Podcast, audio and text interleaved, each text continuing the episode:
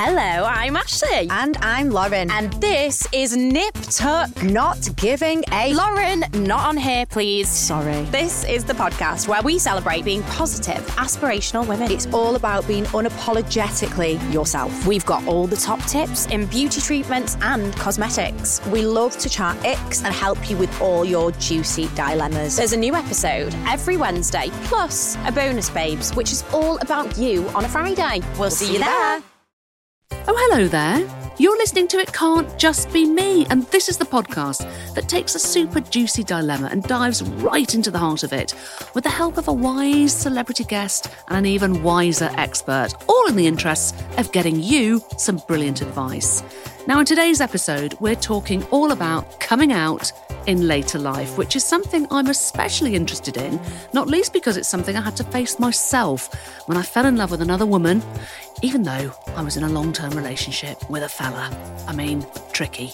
So, on that note, let's get cracking. Welcome to It Can't Just Be Me.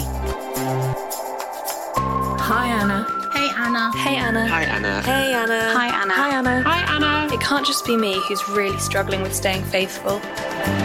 I definitely got menopause brain. I really want children, and he doesn't. I had feelings of jealousy, Just all around the middle, I feel like a Teletubby. and then I hated myself for feeling that way. If you've got any advice. I would really appreciate any advice. It can't just be me. It can't just be me, right?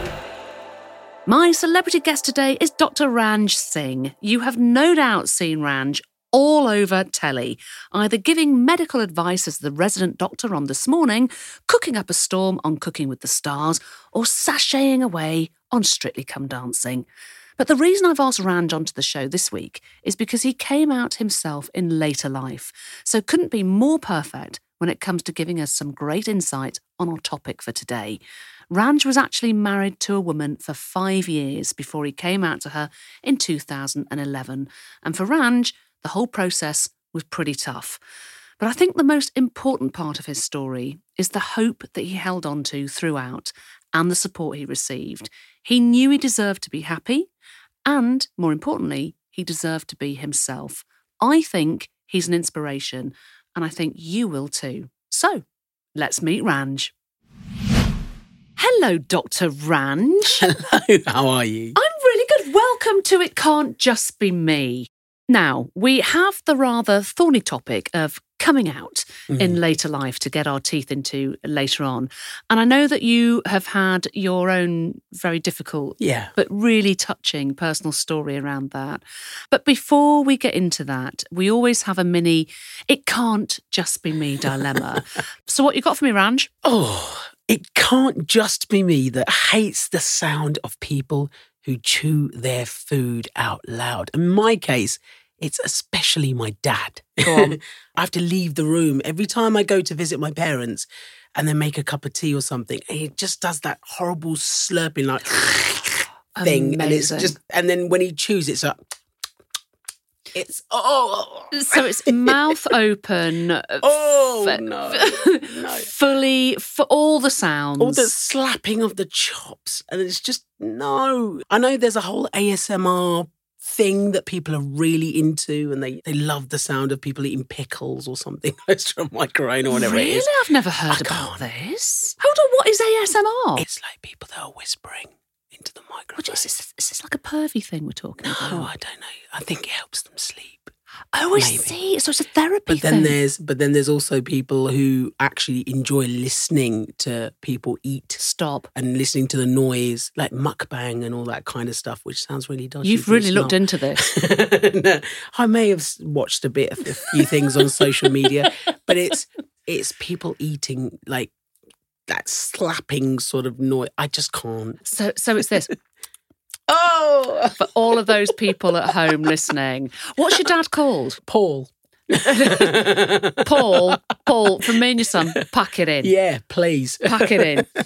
Now, as much as I would love to talk about pet hates all day, and particularly that particular Oh. sound.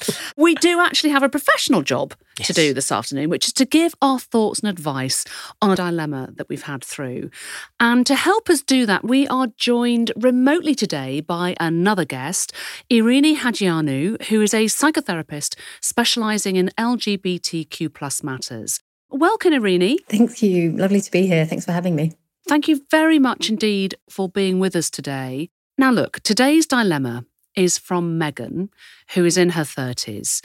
She got in touch with us via email, so I'll be reading this out for the three of us. I came out as a lesbian later in life after being in relationships with men. And even though I'm now in a loving relationship with a woman, I still feel that I'm not as good as other lesbians who are gold star lesbians. By the way, gold star lesbian is a term used for lesbians who have never had sex with men. So Megan goes on. Through my teens and 20s, I knew I was attracted to women, but felt really shy around them. So during this time, my only long term relationships were with men. I find it embarrassing when someone brings up my exes, but I also feel bad for my male exes who I'm still friends with, as I don't want them to feel that our relationship was a lie. I did really love them at the time, just not in the same way that I love my female partner now. Okay, so it seems very obvious that there are two main parts to Megan's dilemma. The first is feeling judged on mm. how good a lesbian she is. Yeah. And the second is a feeling of guilt around her male exes. So, Ranj, while you were listening to that, Yeah. what was going on in, in your head? Firstly, I want to. I would say to Megan that she needs to remember she's by no means alone in this sort of situation or these sorts of feelings. Lots of people have and are going through very similar things. She will, with time, understand who she is more. And mm. that's the beauty of it. I remember one of my friends, a gay friend, when I came out saying to me, Oh my gosh, I'm so jealous. You're at the start of your journey and you're about to experience so much joy. And he was absolutely right. Things get so much better. To me, having gone through a similar experience, so I came out when I was 30. I suppose since then, it's been over 10 years now, I've learned a lot about myself and my sexuality. And I've learned that sexuality isn't black and white. I never really thought it was in the first place. But even my own sexuality isn't as black and white as I thought.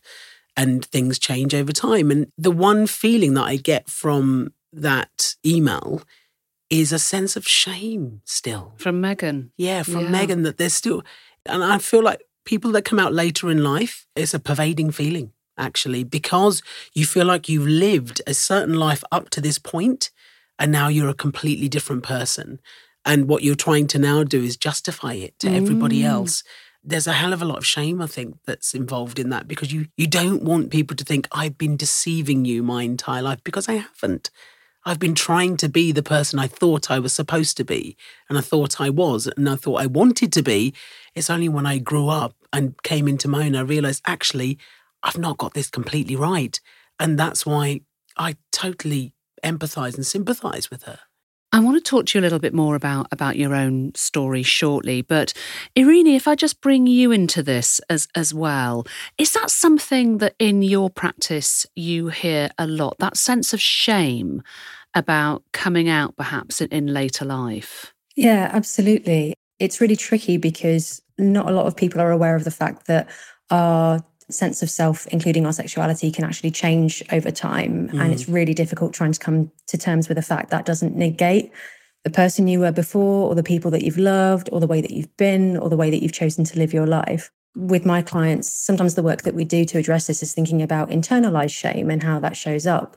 So, for people who are bisexual or pansexual or have identified as straight in their earlier life and then changed when they're older, it's that worry about am I LGBT enough for LGBT spaces? Mm. Can I legitimately go out dating, for example? And also, for now, I'm not straight enough for straight spaces either. So, where do I put myself? That's something that comes up quite a lot. And I think, yeah, you're doing well to identify shame so early on because that can really prevent us from connecting with people. Can we talk a little bit more about gold star lesbian? I've never heard that term gosh, before. you know? I've never heard that either, but there is a gay equivalent. What's the equivalent? So, platinum gays wow. are mm. gay men. These are slang terms, everyone. These are not things that I've made up. A platinum gay is a gay man who has never had sex with a woman, never touched a vagina, so therefore was born by cesarean section. Wow. So it's never come, gone near a woman's vagina. Whereas a gold star gay is one that has never had a sexual experience with a woman or gone near a vagina, but was born by a normal vagina delivery. And then you've got various layers after that. And I deduced from that that I was tin. I was probably a tin gay. but you know what? What struck me about you saying about there are platinum gays is I'm like, well, of course they would have to trump the women, wouldn't they? It would have to be better than being a gold Always star they have lesbian. to, don't they? So just tell us a bit more about it, Erene. A gold star lesbian. Some people find that term, and in fact, actually, I think I do. They find that term quite offensive. There's a touch of biphobia about that, surely. Yeah, I think sometimes for some people that really struggle with that more kind of hierarchical or fixed mm. label is that it is okay, well, I'm not allowed to belong to this community. And certainly as a psychotherapist, where we are literally talking because we're doing talking therapy, I think about language a lot with the people that I support. And labels can be helpful, certainly, but they can also be limiting, restrictive, and yeah, can definitely have an impact. I'm going to just circle back on onto labels a little bit later on, actually, because I think it's really important to mm. discuss the Yeah. whole labeling of people. But before we do that, Ranj, you discussed that, mm. like Megan, you were married to Yeah. somebody before you came Yes. out. So you were married to a woman Yes. before you came out. Yeah. Can you just tell us a little bit more about your story?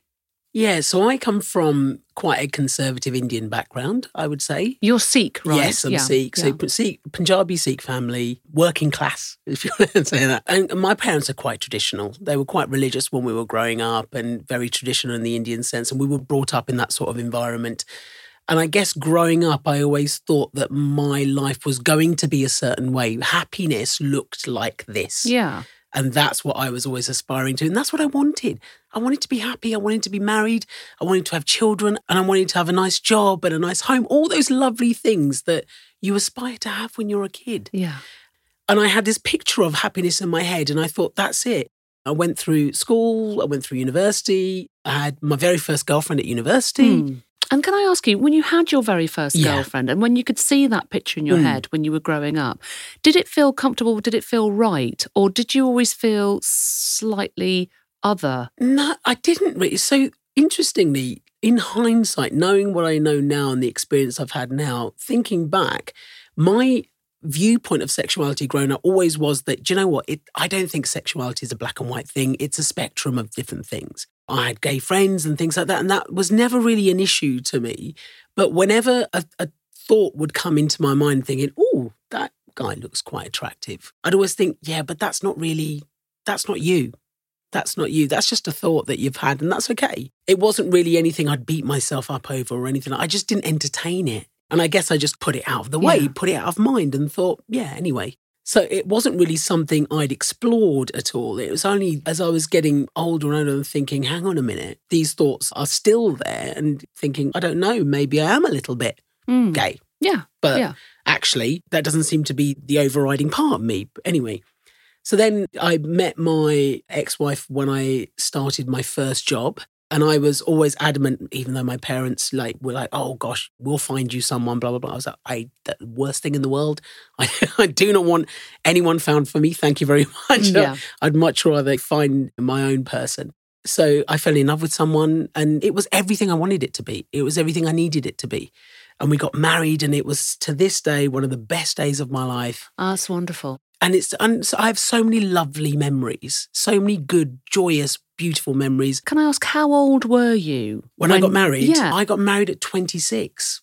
and you're how old now? I'm now 43. Okay, so so nearly 20 years yeah, ago. yeah, But you were in love. yes, absolutely. And she was your best friend? Yes, that's the, and that's I think the reason I kind of fell in love with her was because we got on so well. We were so similar in so many ways, and so I had this best friend that I was in love with. It was perfect. It was everything I wanted it to be.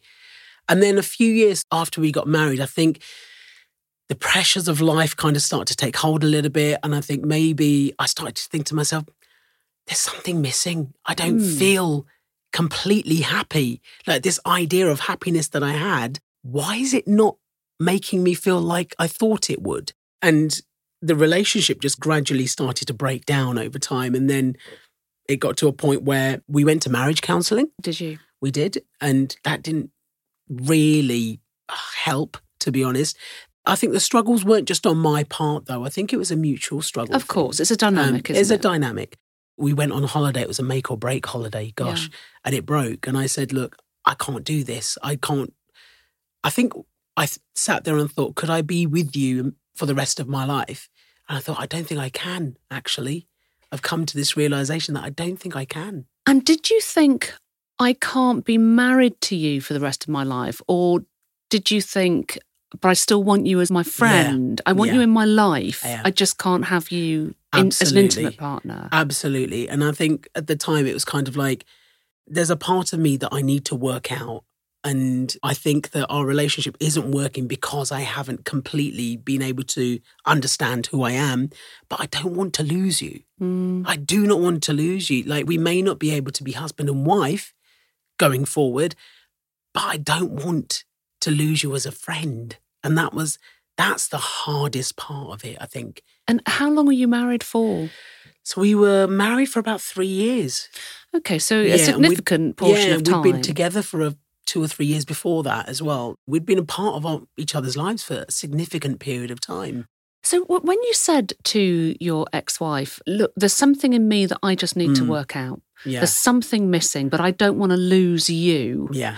What did you guys decide to do? Did you separate? Did you carry on living together? We the relationship actually broke down. We separated, and then I went to counselling. I see. Counselling only works if you face things head on and you're 100% honest with yourself. Yes, I, th- I think there's no point in going Yes. to any kind of therapy if you're not you prepared have to to actually let, do the work. You have to let your barriers down, and I let all of my barriers down. And that was the first time I think I said it out loud. Was I don't think I'm straight Interesting. in therapy, and then once I'd had that bit of therapy, and that was whilst we were separated, I spoke to my best friend Jess, who incidentally was going through a similar process herself Mm. and coming into her own as a lesbian. Mm. And I shared it with her, and she said, Look, you have to tell your ex. I I know your marriage is pretty much over, but you have to tell her that Mm. you've gone through this process and you've learnt this about yourself. And so my wife was the second person I think I ever told. And the first thing she said to me, Gosh, I didn't expect you to say that. Oh, really?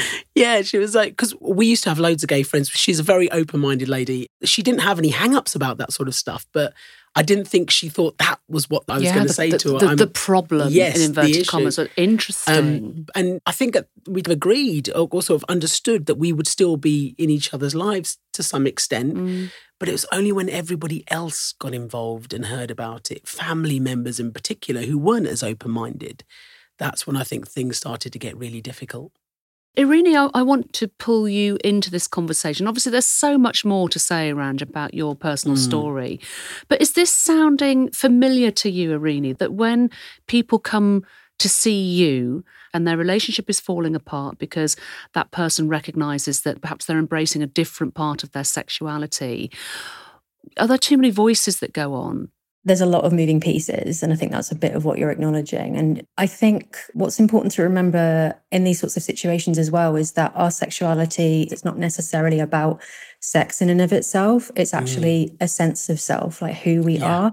So when i'm supporting with people that have dealt with this i try to remind them that actually in terms of being yourself, it's not necessarily the case that there's been an infidelity of any kind, which is often what it might feel like for some people. Yeah. So I'm not attracted to the, to the person that I've married, or I don't want to stay in this particular relationship with them. So therefore, I've committed some sort of infidelity. But then again, we might be coming up against that shame, and that may be internalized kind of shame that we've noted a little bit earlier, I would say. So that's one example.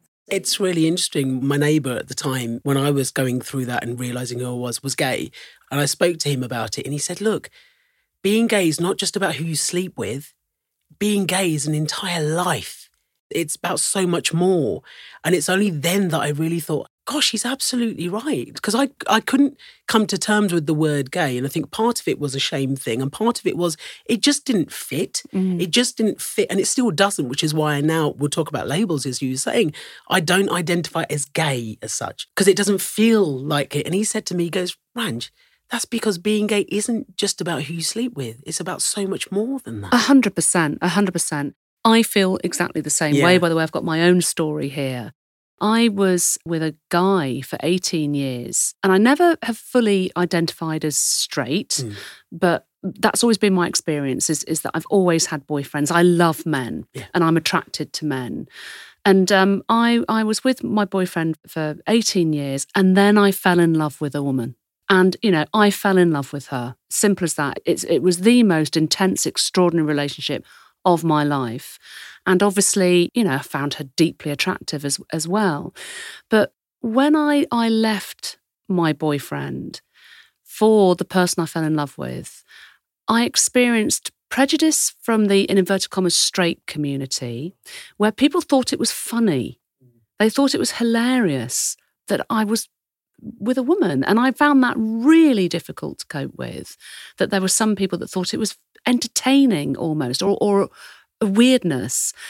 But now that relationship sadly is over, albeit we're still very good friends, and I'm dating a guy, I'm getting a similar feeling from the LGBTQI community, much as I love our community Yeah. and I feel very held by them. Yeah. I still get the occasional raised eyebrow Mm. about the fact that I'm now seeing a guy. So I feel othered Yes. by everyone. Yeah. And that's quite hard, isn't it? People like to put people in pigeonholes because it helps us make sense of the world around us. If you're a square peg that doesn't fit into any sort of round hole, then actually people are scared. They don't like what they don't understand. That's a very human, it's a very primal instinct. Irene, I could see you nodding your head there. Again, does that make sense from your point of view? Yeah, absolutely. What you're describing is very common. I think it's a way, in part, of how binaries, restrictive binaries, show up even in the LGBT community. So, a little bit of what I was saying earlier that idea of, am I not gay enough for this space or am I too straight for this, Mm. whatever it might be. And I think it's really difficult when I guess those fixed ideas of how a person should be means that we then have a template to understand them or relate to them. And if we don't have that fixed template, then people seem to flounder quite a lot. And it sounds like even amongst for the two of you, it sounds like even amongst maybe not being understood, there's been allies along the way, and that's absolutely important. We do need people around us to go, yes, I see you for who you are, and just meeting you where you're at and staying connected with you, as opposed to rejecting, misunderstanding, shaming you, because that can have a huge effect if you're coming out or your relationship status has changed or whatever it might be. I feel a lot of um, empathy for LGBT people that are going back into dating after maybe coming out, who might feel a pressure to, say, put on a dating app how they identify, or I want to date this kind of person, so I have to go into this physical space within the LGBT community. So it feels like there needs to be more room for lots of different options depending on where someone's at. So, how do you cope with labels, Ranj? We all have labels to some extent, don't we? You know, I get, I'm Indian, I'm a man, I identify as queer. Yeah. And for some people, it really helps you frame who you are and gives you um, a, a way to understand things. But as Irene just said, the language can be actually unnecessarily restrictive and doesn't always fit. And that's why I struggle with the word gay for so long. And I still don't 100% identify with it. And that's why I like the word queer. And also, we've got to remember that the meaning of language and labels has changed, even in the last 10 years. When I was growing up, the word queer was horrible, Mm. horrendous. And Mm. it still is really painful for some people, especially people my age and older. But for younger people now, it's actually a really beautiful term and it's a lot more inclusive and open and fluid and flexible. And that's why I identify with that word so much more. And it's given me, interestingly, a better understanding of who I am. Well, I love what you're saying about the younger generation now embracing queer Mm. and that spectrum of identity and sexuality. Do you know what's really interesting, Anna, is I'm thinking about it now, and I've never really thought about it, I guess, in this way, is the label queer helped me come to terms with coming out Did it because it helped me shed some of my guilt really? Yeah. And the because- shame. and the shame. Because when I came out, I thought, oh my gosh, have I really been deceiving everyone? And have I been lying to everybody? And I've been pretending up until this time. And actually, the understanding of being queer, which is that you don't have to be a particular way, that sexuality is so much more complicated and intricately beautiful than we've ever understood. Mm. actually gave me permission to say, I wasn't a bad person. I was just queer and I didn't know. And nobody told me or taught me. And we're talking a long time ago when we grew up. I just didn't understand it and I needed to understand it. And actually, that label has helped me understand Yeah, it. that queer label is a beautiful expression. And that's for me, that works for me. It may not work for someone else, but it really has helped me come to terms with who I am a lot more. Funnily enough, when we talk about labels and, and when I talk to people of all genders and sexual identity, and they say, How do you identify? I say, I identify as me. Yeah. And if that comes under the umbrella of queer, I'm very happy to own that. But ultimately, we are just all ourselves, aren't we? And I love the fact that we're learning, hmm. all of us universally are learning to embrace the different parts and aspects. And the fact that we are on that journey with, that changes, Ranj and Irina, as you were saying, that our sexuality changes and we can fall in love with Yeah. a whole People range need to people- understand that. They don't know that. People think your identity and sexuality is fixed. Mm. And because we've always been told that, you decide who you are and you can't change. Actually, that's not true at all. You may feel completely differently. I may feel completely differently in 20 years' time. Who knows? Mm. That's life. And that's okay. And also, that's the joy of it. Yes. Okay, so back to Megan, and I'd really like for us to leave her with some concrete advice. Ranj, can I touch on the guilty feelings Yeah. a- around the ex? How would you advise Megan when it comes to respecting her exes? I want her to, I'm a big believer in reframing negative feelings. Mm. So we get negative feelings for a reason. They're not bad. We get them for a reason. We feel lonely because we need connection. Mm. That's our brain's way of saying, I need someone to reach out to me, or I need to connect with someone. We feel guilty because we care. And Megan, you feel guilty not because you're a bad person. Please don't ever tell yourself that. You feel guilty because you're a decent person who Yes. cares. Yeah. And that's what nobody ever tells you. You feel shame, not just because of what people have said to you, but because you genuinely care about these people you've had these amazing relationships with and you are mourning for them. Mm. And you feel bad because you feel like you've done something bad by them because you care so deeply about them. Take that and tell yourself, I'm a good person and that's why I feel this way. And actually, exactly as Erene said, let them in to you. You don't need to give anything to them. You are who you are supposed to be. Now let everybody else in. Let them experience how amazing and beautiful and caring and loving you are and how much more so you are right now. I would say as well, Megan, that if you are feeling that shame or that guilt about the men that, that you've loved, I'd write them a letter. And whether you send it or not is down to you. But I've certainly done that in the past and written down how much that person meant to me and that in no way should that be diminished, that the love was real and how much you miss them and how much you value them. And whether you're still in touch with them or not is a different matter. But I just think the act of writing down and showing, marking that respect for them can be helpful. Does that make sense to you, Erene? Is that helpful to do? I think letter writing is a really useful tool to just recognize where we're at, like you say, regardless of whether or not you actually share that letter with anybody. It might be just about communicating something to yourself so you can process something, which is absolutely important. And I think on a practical note, I'd recommend a free downloadable zine by someone called MJ Barker, which is about mapping your sexuality. That's available on a website called Rewriting the Rules. And I recommend that to a lot of the people that I support if they feel it's helpful to like literally map out who am I, including where have I been, how do I move forward with the person that I experience myself to be right now. So I think there's lots of different ways to attend to all the different bits of her experience and the feelings that come up from that as well. That's fascinating. I love the idea of mapping out Yeah. who we are and Yeah. where we're going.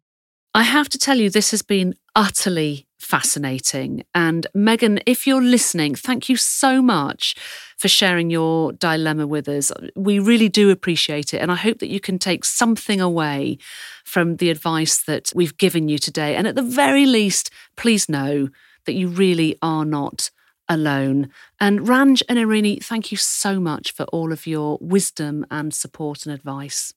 Now, before we end the show, Ranj, I'm going to be putting you on the spot. Oh gosh. Okay, you ready? Because I'm going to give you a couple of quick fire dilemmas and I want your off the cuff response. I mean, you're a doctor, so you're used to this.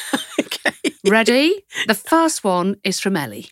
Hi, Anna. It can't just be me who's having such a hard time sleeping.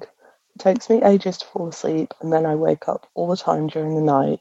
Um, if you've got any advice, I'd love to hear it. Now, Oh. I know. Now, I- know that you can't give medical advice without Mhm. seeing the patient, Mhm. but have you got any thoughts for Ellie? What would you say? People who fall asleep but then keep waking up, you've Ah. got to think about your environment. Is your sleep environment conducive for sleep? Is it comfortable? Is it warm? Is it dark? Is it quiet? You know, you might want to invest in some blackout blinds and things like that. So you're essentially you're being woken up before you should be. And that's the thing you've got to think about. And also think about your caffeine intake. Your last your caffeinated drink should be ideally at least six hours before you go to bed. Really? Because it stays in your system. for six Yeah. hours. Six hours. Maybe that's where I'm going on. That is really interesting. So, Yeah. effectively, Ellie, what we're saying is you've got to get yourself into a really good, I know people say this, but it's Yeah. true. Get yourself into a good nighttime, bedtime routine to tell your body, your subconscious mind, that it's ready to go to bed now. So, a couple of hours before you sleep, personally, what I do, Mm. get into my pajamas. Yep. Then I run a hot bath. Oh. I'm going to have a bath or a shower. I'm going to settle down. No screens. I'm really militant about not Mm. At least checking. an hour. Yes. At least an hour. Power down hour, I'll call it. Power down hour. Yeah. In a sense, during the day, when you are exercising, you're exercising your body and you're telling your body to wake up and you're getting ready for the for, for the day. It's the opposite of that. It's powering down, Yeah. isn't it? Yeah. There's also a free sleep helpline that's run by the Sleep Charity. Is there? Yeah. Go, go to sleepcharity.org.uk and there's a free sleep helpline for anybody. So these are parents, carers of kids that are struggling, or if you're struggling yourself, and you get to talk one on one with a specialist sleep advisor. No way. For free. Yeah. Do you know, Ranj, that is a super bit of mm. advice. yeah. And in fact, I hope that's been really helpful, Ellie, but I'm going to pass that on to my little brother, Ben, who really struggles with sleeping. Absolutely. It's really good idea. Okay, here's the next one. This one is from Kate. Hi, Anna. How do I politely tell my neighbour that the walls are super thin and I can hear everything that she does? Oh, Is she talking about naughty stuff? that's a really good point. I think she must be talking about, yeah, about nocturnal, Nocturnal activities. activities. Oh, God, what would you do? Nothing. Enjoy it. Oh, That's what I say. It is fascinating to hear other people having sex. Yeah. Because often you end up thinking, Gosh, Ooh, oh. God, God, she's noisy, or oh, that's a strange way to do that, or what's he doing now? So, yeah, I But hear. if it's troubling you, just have a little polite. Actually, do you know how I would frame it? Is not frame it around the nocturnal stuff. Just say, "Oh gosh, I've noticed these walls are really thin. You haven't heard anything, have you?" That is interesting. Turn it back Turn it back, round yeah. and say, "Can you hear me?" Yeah, doing That's stuff. sometimes a better way of doing it. And if- all else fails, I'm a blunt northerner, so I would say, "Listen, I'm not being funny, but I can hear you having sex. I don't know if that's intentional, and I'm enjoying it. Yeah, Maybe that's what it is to go. I'm in, I'm really enjoying it. great time. Last night was amazing. How was it for you? Ranj, thank you so much for joining me today. It has been an absolute pleasure. Mine too. I've loved slurping and slopping my chops with you. Well, long may the slurping and the slapping remain, Ranj, I have to say. And thanks again to Erene Hadjiioannou.